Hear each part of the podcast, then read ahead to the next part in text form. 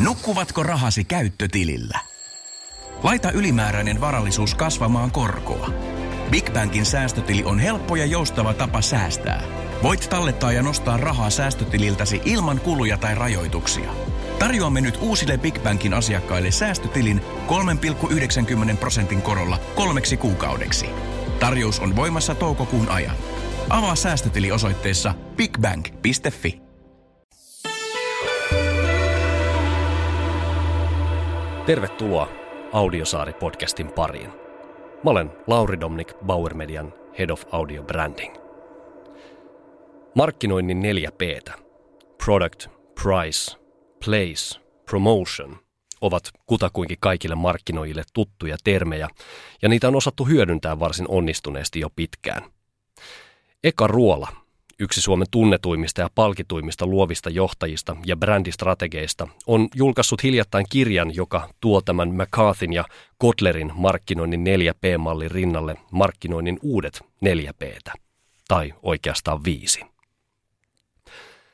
Eka rakensi markkinoinnin 4P rinnalle emotionaalisen tason, jonka uudet 4P ovat suomennettuna ihminen, merkitys, intohimo ja alusta – Ekan näkemyksen mukaan ihminen tulee nostaa kaiken suunnittelun keskiöön.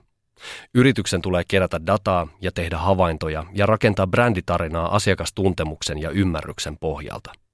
Brändi on yhtä kuin asiakaskokemus. Ostamisesta tulee ylpeyttä, ei kuluttamista.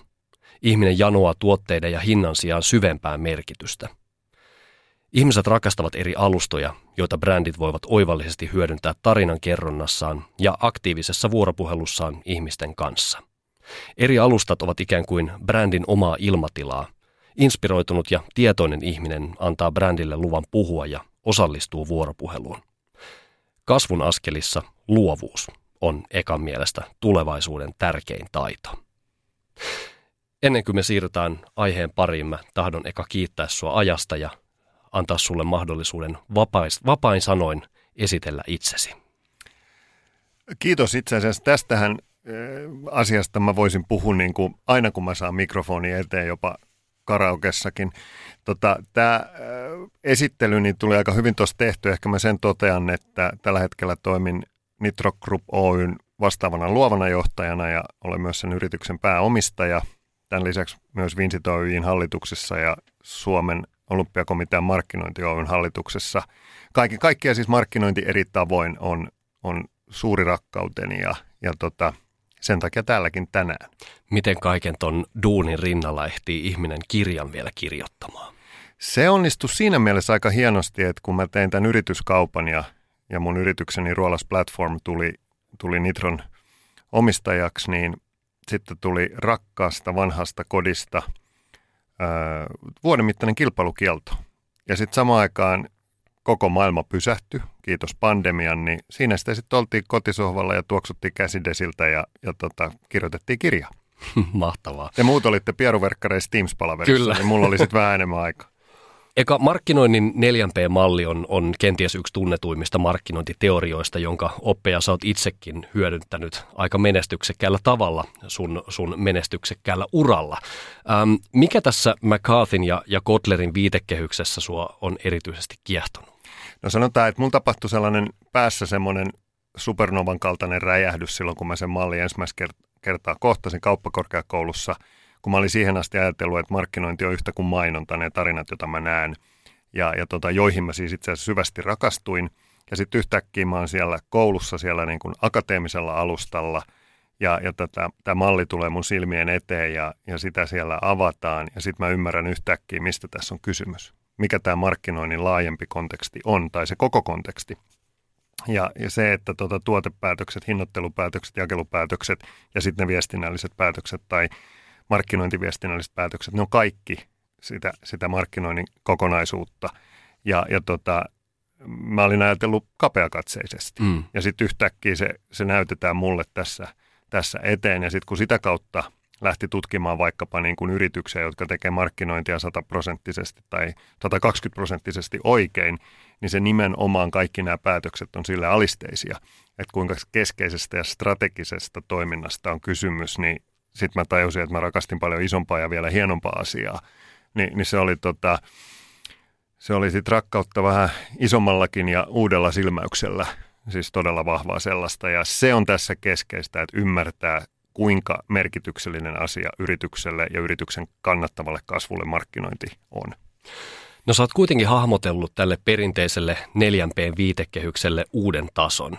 Kerro vähän lisää siitä, että mitä tuosta perinteisestä mallista sun mielestä puuttu ja mitä nämä neljä uutta p vähän syvemmin ottaen on? Joo, tota, malli on sinänsä täydellinen ja Philip Kotler sanoi tuossa 2013 vuonna, että the new, uh, the, oho, kato, the new, ei, ei, kun se on se mun juttu. Siis the four piece of marketing is still king, sanoi Philip. Ja mä en ole eri mieltä. Siis se nimenomaan on tärkeä siinä, että ymmärtää sen kokonaisuuden. Sitä kautta voi niin kuin lähteä palastelemaan sitä niin kuin omaa tekemistä. Mutta kuten yleensäkin mallit, jotka tulevat akateemisesta maailmasta, niin ne on tosi rationaalisia. Ja sitä se malli nimenomaan on. Ja hyvä niin, se me tarvitaan. Mutta nyt kun me eletään tällaisessa maailmassa, jossa, ja puhutaan siitä ihmisestä vähän myöhemmin kohta varmaan lisää, mutta kun ihminen on aidosti noussut nyt, saanut sen kuninkaallisuutensa, mm. mitä me on jo toista vuotta toitotettu, mutta nyt vasta se on tapahtunut, niin on välttämätöntä, että tämä rationaalinen malli saa emotionaalisen lisäosan. Ja sitä mun mallini ensisijaisesti on. Ja äh, näitähän on päälle 30 kaiken kaikkiaan näitä eri tavalla tehtyjä kirjainmalleja, jos nyt näin voi sanoa, jotka kaikki on lähtenyt tuhoamaan tätä vanhaa mallia mm. tai tuonut siihen sellaisen näkökulman, että vanha malli on ikään kuin obsolete, vaikka se ei missään nimessä ole, niin minä en halua tuhota, minä teen lisäosan.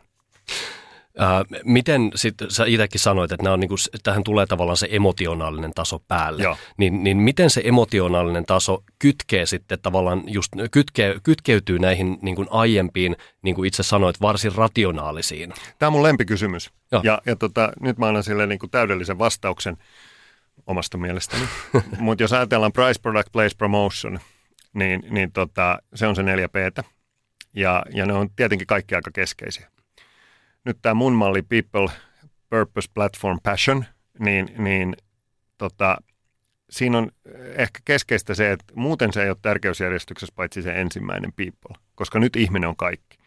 1900-luvun alkupuolella Saksasta lähti liikkeelle ää, asiakas on kuningas ajatus.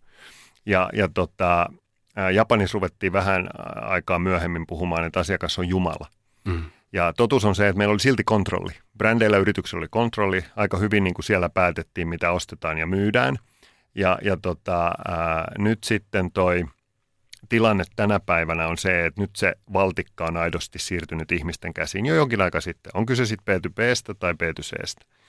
Ja, ja tota, näin ollen niin, niin se, se ihmisen tuleminen tähän – kaiken keskiön itse asiassa. Tuotetta pitää kehitellä, kehittää niin, että siellä asiakkaan ääni kuuluu. Eikä niin, että asiakkaalta kysytään, hmm. mitä he haluavat, vaan näkemyksellisesti arvioidaan asiakasymmärryksen kautta. Ei pelkästään big datan, vaan myös tämmöistä käyttäytymistä kuvaavan thick datan kautta se, että mitä siellä aidosti voisi tarvita.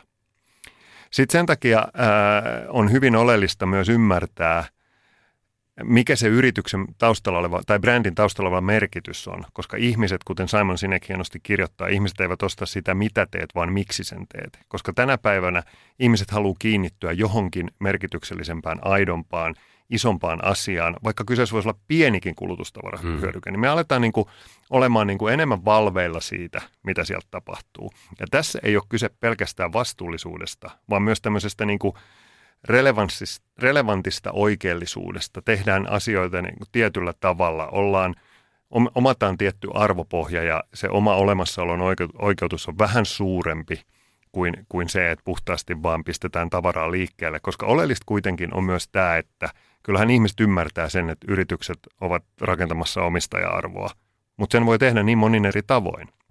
Tästä esimerkiksi on hieno esimerkki – Dove and Real Beauty Purpose, jossa ei tuotetta paljon muutettu eikä paljon niitä purnukoitakaan, mutta se kiinnittyminen siihen tällaiseen merkityksellisempään asiaan, joka oli silti heidän bisnekselleen hyvin relevantti, mm. sai aikaan sen, että se tuplas liikevaihdon ollen jo lähtökohtaisesti kahden miljardin firma. Ja sitten tota, jos mennään tähän platformiin, niin totta kai siinä on kyse teknisistä alustoista, teknologisista alustoista, mutta voidaan nykypäivänä luoda myös, koska tämä maailma on muuttunut niin monimuotoiseksi, niin voidaan luoda myös tarinankerronnan alustoja, ja kannattaakin luoda. Ei tehdäkään enää kampanjoita, vaan tehdään tuotantokausia. Ää, viestintä itse asiassa voisikin samalla alustalla kytkeytyä siihen samaan punaiseen lankaan kuin markkinointiviestintä, jotta se puhuu enemmän samaa kieltä. Ja syntyykin tällainen tarinankerronnan platformi, joka on jälleen tekee kaikesta tekemisestä pakostakin vähän emotionaalisempaa, koska ollaan lähettämässä jotakin ihmiselle, jonka oletetaan tai toivotaan muuttamaan joko käyttäytymistään tai ainakin ajatuksiaan. Mm. Ja sitten tota, lopuksi kun tämä kaikki on tehty, niin miksi me ei sitten hurahdettaisi, koska se on äärimmäisen puoleensa vetävää, kun intohimolla – ryhdytään tai intohimoisesti ryhdytään kertomaan siitä, mitä ollaan saatu aikaiseksi, miten se voi ihmistä palvella ja miten kaikin eri tavoin vaikkapa arjen ongelmia ratkaista. Kyllä. Sä esittelet sun kirjassa useita hyviä bränditarinoita, joissa to- toisaalta niin kuin brändien kontrolli on vähän haihtunut, mutta siitä huolimatta ostaminen koetaan asiana, josta ollaan ylpeitä. Mitä nämä tämmöiset menestyneet brändit ovat sun mielestä oivaltaneet? Tässä samassa yhteydessä mä totean sen, että mä en ihan täysin vastannut tuohon aikaisempaan kysymykseen, mutta mm. se liittyy tähän toiseen Kyllä. kysymykseen. Niin mä kerron vielä sen, että miten tämä kytkeytyy, tämä uusi 4P siihen aikaisempaan 4P-malliin. Ja sitten palataan tähän oivallukseen, koska se on sama asia. Nyt kun tämä uusi malli on käytössä, niin silloin asiakaskokemus on keskeinen ja se asiakasymmärrys on keskeinen. Ja, ja tota, näin ollen se johtaa pakostakin siihen, ja jo ihan tutkitusti, että yritys saa tuotteistaan korkeamman hinnan. Mm-hmm. PVC tutki tässä taanoin, että jos asiakaskokemus on hyvä, niin kahvikuppi sai muistaakseni olla 11 prosenttia kalliimpi. Autovuokrauskin 7 prosenttia, vaikka se on yleensä kategoria, jos me haetaan halvin hinta. Kyllä. Eli näin ollen price, se voikin olla suurempi, kun asiakaskokemus on hyvä. Siinä tulee yhteys siihen. Sama aikaa käy niin, että jos tuote vaikkapa myydään riiteilissä, kun sille on rakennettu se vahva merkitys, se puhuttelee enemmän ihmisiä. Ihmiset haluavat kytkeytyä siihen. Se puhuttelee myös niitä ihmisiä siinä väliportaassa. Ja he tietävät, että heillä kannattaa olla sellaisia tuotteita myynnissä, johon ihmiset kytkeytyvät. Saadaan sitoutuneempi jakelu, place. Sitten tota, se, mihin se yksinkertaisesti tulee johtamaan, on se, että kun meillä on se perusta luotuna, on aivan varma, ja kun me ymmärretään vielä se luovuuden merkitys, kuinka paljon se tuo tehoja, me tullaan tekemään parempaa viestintää, parempaa markkinointiviestintää, promotion, ja, ja tota, on ihan selvä asia, että kun me ollaan saatu se parempi hinta, ää, kun me ollaan oltu ihmistä lähellä, niin me ollaan, oltu se, me ollaan aloitettu se jo siinä, kun me sitä tuotetta tai palvelua muotoillaan, jolloin se antaa ison syötteen siihen product-ulottuvuuteen. Ja nämä parhaat tähän jälkimmäiseen kysymykseen, nämä parhaat yritykset, ne on oivaltanut hyvin vahvasti sen – että kuinka merkityksellinen tänä päivänä se asiakkaan kokemus on. Ja, ja hyvin useilla niistä parhaimmilla yrityksillä, nyt jo ihan tutkitustikin, niin sitä, siellä taustalla on isompi merkitys. Ja, ja tota, he kiinnittävät aidosti kaiken tekemisen siihen, että se ei ole vaan tämmöinen ikään kuin brändillinen tai markkinointiviestinnällinen asia, vaan se on aidosti toimintaohjaava filosofia. Ja silloin ollaan todella pitkällä. Miten sä näet Suomen markkinan nyt sitten tällä hetkellä tästä sun uuden 4P näkökulmasta? Missä me ollaan menossa? Ollaanko me jälkijunassa, kuten yleensä tavataan olla, vai, vai ollaanko me Suomessa itse asiassa hyvissä kantimissa tämmöisen tekemisen suhteen? Öö, jos iso kuva ajatellaan, niin valitettavasti ollaan jälkijunassa, mutta parhaat on maailmanluokka. Mm. Ja se tässä on hyvä muistaa, että parhaat täällä, puhutaan sekä niin kuin sitten markkinoijista – että tota, ihan yksittäisistä brändi lähettiläistä tai brändiasiantuntijoista tai heitä auttavista markkinointitoimistokumppaneista, niin parhaat ovat ehdottomasti maailmanluokkaa. Ja sitten mulla on tapana kysyäkin, että jos se voi tehdä, jos voi niin kun, jos voisi tehdä maailmanmestaruustasoisen suorituksen, niin miksi ei tekisi niin? Mm. Me kaikki pystymme siihen. Me pystytään täällä organisoitumaan ja järjestäytymään siten, että me voidaan tehdä maailmanmestaruustason suoritus. Se, miten me ollaan jälkijunassa, niin johtuu ehkä osaltaan siitä, että, että me ollaan tosi paljon keskitytty täällä, ja tämä on nyt yleistys toki, mutta kärjistän to make a point, niin siihen, että me tehdään ehkä me lähtöisesti se maailman paras tuote. Siinä me ollaan tosi hyviä. Mm. Ja, ja, tota, ja me ollaan aika hyviä siinä, että tota, miten me vaikkapa rakennetaan se täysin niin kuin rationaalinen putki, jotta me saadaan se vielä toimitettua ja se mallisystematiikka ja nämä saadaan pystyyn. Mutta me ollaan oltu sniiduja satsaamaan sillä tasolla siihen vaikkapa siihen luovaan tarinankerrontaan kuin pitäisi näin isossa kuvassa – ja, ja siihen, että, että se brändi aidosti elää tänä päivänä niin kuin se on koko ajan päällä ja käynnissä ja jatkuvasti ollaan sormi ihmisen pulssilla, niin siinä meillä on vielä tekemistä. Mutta niin on kyllä ihan kaikilla muillakin. Mm. Et me ollaan jälkijunassa, mutta koko maailma on jälkijunassa. Parhaat brändit maailmalla tekee sitä briljantilla tavalla, mutta siellä on vielä, vielä semmoisella niin keskitason suorituksella tehdään bisnestä, mm. mutta ei välttämättä kovin kauaa, koska kilpailu käy yhä kovemmaksi – ja kuluttajan vaatimukset yhä suuremmiksi. Sä nostat ihmisen keskiöön kaikessa. Sä itse sanot, että ihminen on kaikki, se ensimmäinen P. Ää, mitä asioita ihmisen toiminnassa, tarpeissa, ajattelutavassa brändin tulisi sun mielestä huomioida, jotta brändi on aito asiakaskokemus? No meidän pitää siis, siis meidän pitää hengittää samaa ilmaa sen ihmisen kanssa. Meidän pitää ymmärtää se, että tota, mitä siellä ihmisen elämässä tapahtuu. Ja meidän pitää ymmärtää se, että ne ei siellä henkeään pidätellen odota, että mitäs me nyt on keksitty. Ja, ja tota, Steve Jobs sanoi aikoinaan, että people don't know what they want until you show it to them.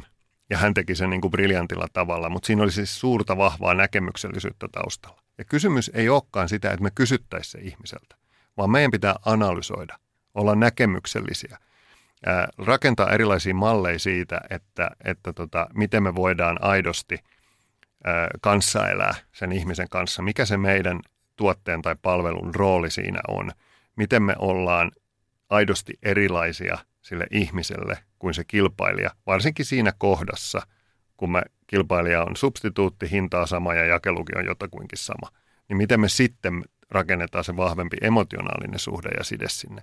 Että kyllä meidän pitää niin kuin tuntea – se ihminen läpikotaisin.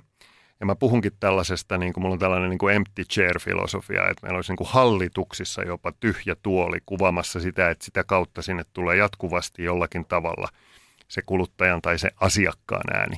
Ja, ja tota, asiakaskokemuksessa täytyy ymmärtää se, että se ei, ole, se ei ole vain se kohta, jossa sitä kuvetta kaivetaan, vaan se on niin kuin kokemus siitä, että nyt mä siirryn lähemmäksi tätä tiettyä brändiä, tätä yritystä – silloin se asiakaskokemus on alkanut, vaikka asiakkuus ei ole vielä alkanut.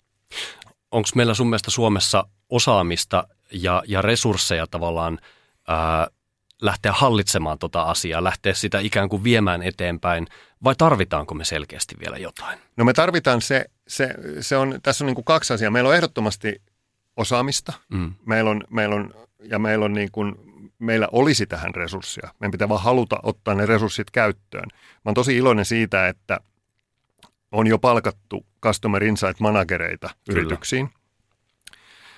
Ja niiden tehtävä varmaan niin kuin tällä hetkellä onkin olla funktioita, jotka antavat syötteitä sitten organisaation eri tasolle. Se, minkä mä niin kuin, mitä mä unelmoin, on se, että totta kai näitä managereita on, jotka ikään kuin järjestää ja systematisoi sen asian, mutta se, että se menee niin kuin läpi. Sen strategisen, strateginen merkitys on niin suuri, että se menee läpi kaikkien organisaatiotasojen ja ymmärretään, että me ollaan täällä sen takia, että meillä on nämä asiakkaat.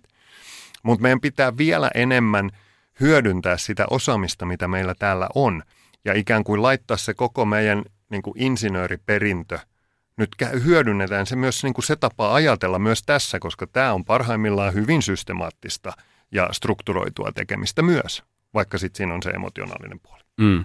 Mitkä on sun mielestä niitä tapoja tai keinoja, jolla, jolla brändi saa oikeasti ihmiset osaksi sitä tarinaansa ja aidosti sitoutumaan siihen brändiin? Mä oon eh, ehdottomasti sitä mieltä, että tota, ää, luova tarinankerronta on tekemässä suurta paluuta Eli, ja siksi mä puhunkin siitä, että luovuus on, on tulevaisuuden tärkein taito. Siinä mä en tarkoita nyt pelkästään tällaista markkinointiviestinnällistä luovuutta, vaan laajempaa luovuutta, strategista luovuutta myös ja tällaista ihan puhdasta bisnesluovuutta. Ää, meidän, meillä on niin kuin annettu nyt eteemme maailma, jossa niin kuin ihmiset ovat vaikkapa jo rakastuneet niihin platformeihin. Meillä on miltei kolme miljoonaa tästä 5,5 miljoonan kansasta on rekisteröitynyt Facebookiin. Insta on mm. mennyt pitkälti jo miljoonan rikki. 2,3 tai 2,2 miljoonaa käy päivittäin Facebookissa. Meillä on edelleen hyvin vahva mediakenttä täällä ja median niin kuin käyttö on, on voimallista. Toki nyt täytyy ymmärtää se, että tässä niin kuin tämä koko järjestelmä, mikä meidän edessämme on, mihin ihmiset on raka, rakastuneet, niin, niin tota, se on meille assetti, kunhan me osataan käyttää sitä oikein ja kunnioittavasti. Ja tässä se luova tarinankerronta fiksulla, modernilla, monimuotoisella tavalla tulee, tulee esiin, että me ei mennä enää, kun me ollaan aikaisemmin onnistuttu keskeyttämään tai saatu keskeyttää. Se on niin kuin ollut hyväksyttävää. Mm. Ketkä silloin on ollut parhaita keskeyttäjiä – ovat nyt niin kuin hyvin voimakkaita brändejä. Nyt meidän pitää mennä hieman eri tavalla, ehkä fiksummin ymmärtää, että me mennään nyt paikkaan, jossa ihmiset rakastavat olla, mennä sinne mukaan, kertoa sitä meidän luovaa tarinaa niin, että me ensin aidosti inspiroidaan heidät, että me saadaan se lupa puhua. Sen jälkeen me voidaan antaa informaatiota ja parhaimmillaan jopa sitten vuoropuhelu käynnistyy niin, että kaikki näkee. Niin silloin tämä asia lähestyy. Nyt tulee pieni sivujuonne, mutta näet sä, että poliitikoilla olisi tässä jotain oppimisen paikkaa? Aivan ehdottomasti. Siis se, se, niin kuin, se on sellainen alue, jossa käytiin jo hetken aikaa tällaisen niin kuin mielenkiintoisen markkinointiviestinnän äärellä. Sitten palattiin, kun rupesi vähän jännittää ehkä. Ja nyt ollaan taas siinä, että tota, jos kysyy niin kuin huoneelliselta poliitikkoja, että kuinka moni heistä on hyvän elämän puolesta, niin aika moni käsi nousee mm. ja siitä voi niin kuin todeta sen, että no se ei ole hirveän vahva slogan näköjään, ei hirveän erottava slogan. Ja siellä on vielä esimerkiksi tällaista, että siellä vielä yritetään puhutella ihmisiä myös varmuuden vuoksi, jotka ei ikinä äänestäisi Kyllä. Niin kuin tiettyä puoluetta vaikkapa. Että siellä tämmöinen niin kuin oikeasti siis markkinointistrateginen ajattelu ja sitten sen jälkeen se niin kuin moderni jalkauttaminen, niin, niin tota, tuntuu vähän loistavan poissaolollaan. Kyllä. Sitä pitäisi tehdä enemmän, mutta joo, onnea matkaan. Tekemistä on. Ö, ootko samaa mieltä mun kanssa, jos mä väitän, että kirkko on yksi maailman vahvimmista brändeistä? Olen ehdottomasti siis. Mä väitän tähän niin kuin jatkoväitteen, sun väitteen tueksi, että siis niin kuin yksi maailman kuuluisimmista luovista johtajista kautta aikaan on Michelangelo, mm. joka itse asiassa rakensi sinne tota Sixtuksen kappeliin sellaisen mainoksen, että sitä piti tulla kauempaakin katsomaan ja sitä kautta saatiin ihmiset kirkkoon sitten asian äärelle. Eli näin kun ajatellaan, niin aivan, aivan ehdottomasti. No mitä, jos pysytään tässä kirkkoteemassa hetken aikaa, niin, niin mitä, mitä opittavaa ihan tavallisella kuluttajabrändillä voisi olla kirkolta?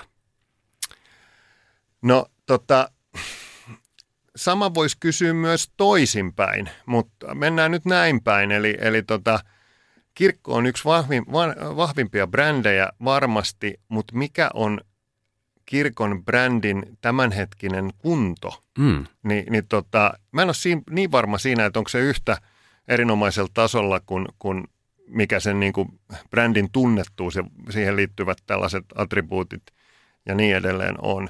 Eli, eli tota, kyllä kirkollakin on vähän tilanne päällä. On, siinä, ollut jo pitkään. Se, niin, että miten se niin kuin – osallistaa tämän oman yleisönsä ja, ja näin päin pois. Eli, eli molemmilla on varmaan opittava toisiltaan, mutta se mitä, niin kuin, jos nyt vastaa tähän sun kysymykseen, kun se näin on esitetty, niin, niin tota, ensin pitää rakentaa tunnettuus ja sitten siinä samassa yhteydessä, kun sitä niin kuin fiksulla nokkelalla tavalla varsinkin tässä modernissa maailmassa tekee, niin sitten pitää ryhtyä myös antamaan sisältöä sille ja rakentamaan preferenssiä ja frekvenssiä tulla uudestaan, halua ostaa lisää. Nyt täällä näytettiin niin kuin lainausmerkkejä, mutta tunnettuuspreferenssi, frekvenssi, sitä kautta se tulee. Ja mun kirkolla ehkä siis tunnettuus on kohillaan, mm. preferenssin kanssa olisi vähän tekemistä. Kyllä, ehdottomasti.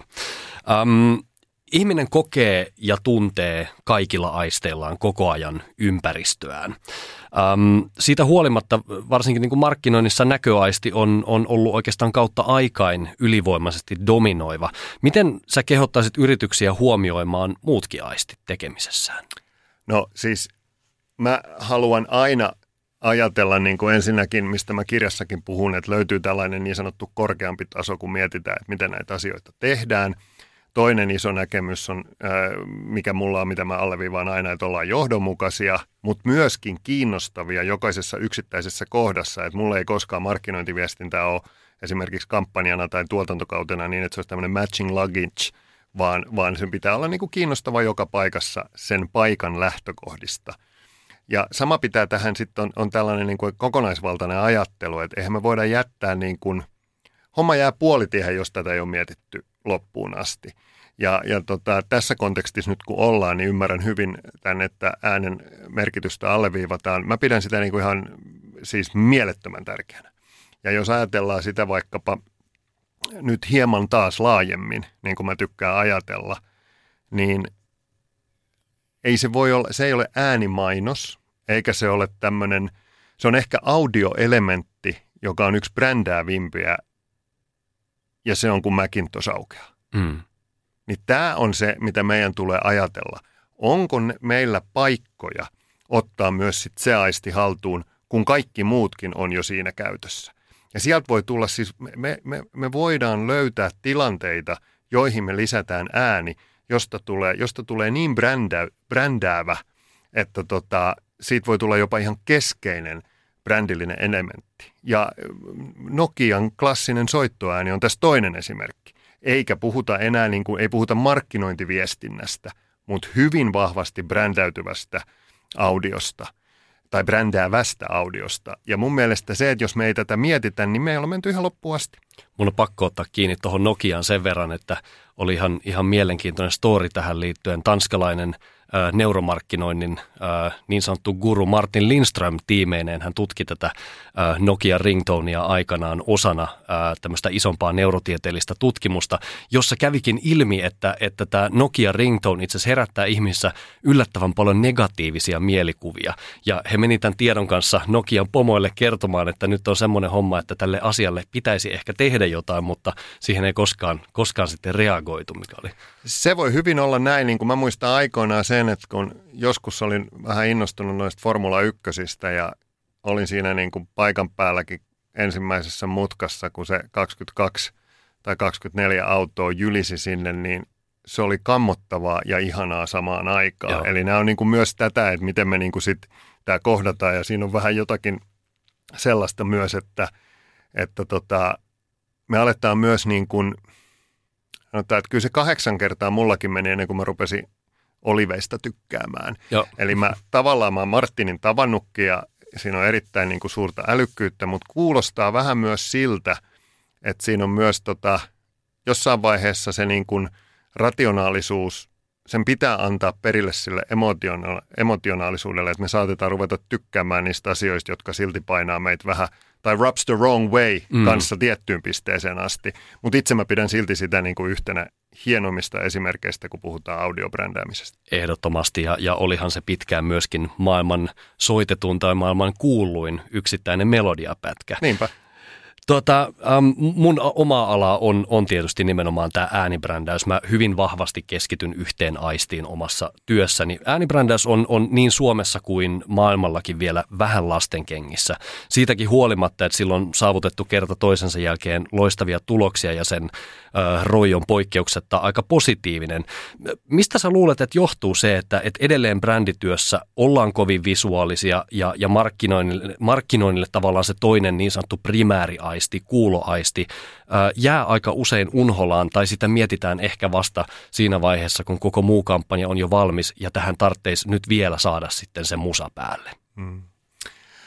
No siis tämä vaihtelee kyllä niin kuin, jos me mennään vähän mennään tänne niin kuin mikrotasolle. Mulla on urallani ollut ja tälläkin hetkellä on, koska satun olemaan toimistossa, jossa on oma äänitystudio ja äärimmäisen lahjakas – tai lahjakkaita tämän puolen asiantuntijoita, niin mä oon aina niin kuin ollut sillä tavalla usein tekemisissä sellaisen porukan kanssa, jossa on ajateltu tätä aika paljon. Mutta sitten kun mennään tähän niin kuin aidosti niin kuin bränditekemiseen, eikä olla siinä niinkään kiinni siinä markkinointiviestinnässä, niin, niin vastaus taas, jos koittaa niin kuin poikkeuksellisesti vastata kysymykseenkin, niin, niin tota, se johtuu osaltaan varmasti meidän koulutuksesta. Mm niin kuin ihan globaalilla tasolla siitä, että, että tota, me on uitu tänne niin kuin tälle alueelle, jos nyt todella niin kuin pistää tämän mustavalkoisesti, niin me ollaan uitu tänne niin kuin tällaista, varsinkin ne, jotka sitä sisältöä suunnittelevat, me ollaan uitu niin kuin art director kautta graafinen suunnittelija ja sitten copywriter polkuja. Eli me ollaan tultu niin kuin generalisteiksi tiettyjen niin kuin tämmöisten aikarajattujen taitojen kautta. Ja, ja tota, se on varmaan saanut niin kuin aikaan sen, että, että tota, silloin tästä niin kuin äänen puolesta oli vähän sama niin kuin aikoinaan vaikkapa liikkuvan kuvan osalta, niin, niin nämä oli sitten niin kuin tahoja, joiden kanssa me kumppanoiduttiin. Mm. Ja sitten se oli se onkin enenevässä määrin ollut sitten näiden generalistien henkilökohtaisten niin kuin intohimojen kautta, että onko se ääni ollut isommassa roolissa vai pienemmässä roolissa. Ja sitä huomaa niin kuin tietyissä, tietyissä tilanteissa, niin kuin, että, että se on nimenomaan ehkä aika, aika henkilöitynyttä se, että tietystä paikasta tulee niin kuin ehkä vähän enemmänkin sitten sen, sen niin kuin äänen kanssa tehtyä työtä. Mutta mä luulen, että se lähtee ihan siitä, että miten tämä ala on koulutuksellisesti rakentunut. Mä otan tosta kiinni. Pitäisikö sun mielestä alan koulutus räjäyttää? No alan koulutuksen pitää siis varmistua siitä, että se elää ajassa. Mm. Siis tällainen, siis se, että, että me osataan, ihmiset edelleen lukee, meidän pitää osata edelleen kirjoittaa. Ää, maailmaan meidän pitää tehdä siis, maailma on meille tällä hetkellä niin kuin upea kanvas, koska se on niin monimuotoinen, niin meidän pitää myös varmistua siitä, että me ei täytetä sitä roskalla, vaan ollaan myös visuaalisesti kiinnostavia, mutta nämä on kaikkien näiden niin kuin yhteispeli. Tärkeintä tässä kuitenkin on se keskeinen ajatus ja konseptuaalinen ajatus ja idea siellä taustalla. Hmm. Ja se, että se ankkuroituu brändiin ja sitten sen yrityksen liiketoimintastrategiaan. Mutta, mutta sanotaan, että koulutuksen pitää niin kuin enenevässä määrin ymmärtää tämä monimuotoisuus ja tämän niin kuin muuttuvan maailman vauhti ja nähdä ne kaikki alueet, mitä täällä on. Ja mä näkisin sen, että – näkisin sen mielelläni tapahtuman, että nämä kaikki meidän niin kuin vaadittavat, tai kaiken, kaikki, kaikki ne taidot, mitä meillä vaaditaan, niin tietyiltä osin ovat osa tätä. Ja me niin kuin syntyy vaikkapa jopa tämmöinen ihan niin kuin yksinkertainen checklista, että me ei unohdeta näitä, mitä on, mitkä on oikeasti tärkeitä. Minkälaisia terveisiä sä haluaisit lähettää brändeille strategiatyöhön? Mä haluaisin lähettää sellaisen, että, että tota, kun tämä perusta on tehty hyvin ja se ihminen on siellä kaiken keskiössä, niin muistakaa se intohimo. Olkaa sen jälkeen pirun ylpeitä siitä, koska se siirtyy ensin oman väkeen ja sitten laajemmalle. Ja toisaalta mä haluan varmistua siitä, että, että tota, sitten kun se on tehty hyvin, niin meillä ei ole mitään syytä hävitä kansainväliselle kilpailulle. Että satsata myös sen riittävään näkymiseen sekin monimuotoisesti. Loppuun vielä eka, mikä se viides P on? Se viides P on se, että käynnistyy tekeminen. Että niin kuin oikeasti lyödään nyrkki pöytään ja päätetään menestyä, sillä menestys on valinta. Ja siinä pitää sanoa kuuluvasti, perkele. Lämpimät kiitokset Eka tästä vierailusta Audiosaari-podcastissa. Kiitos teille.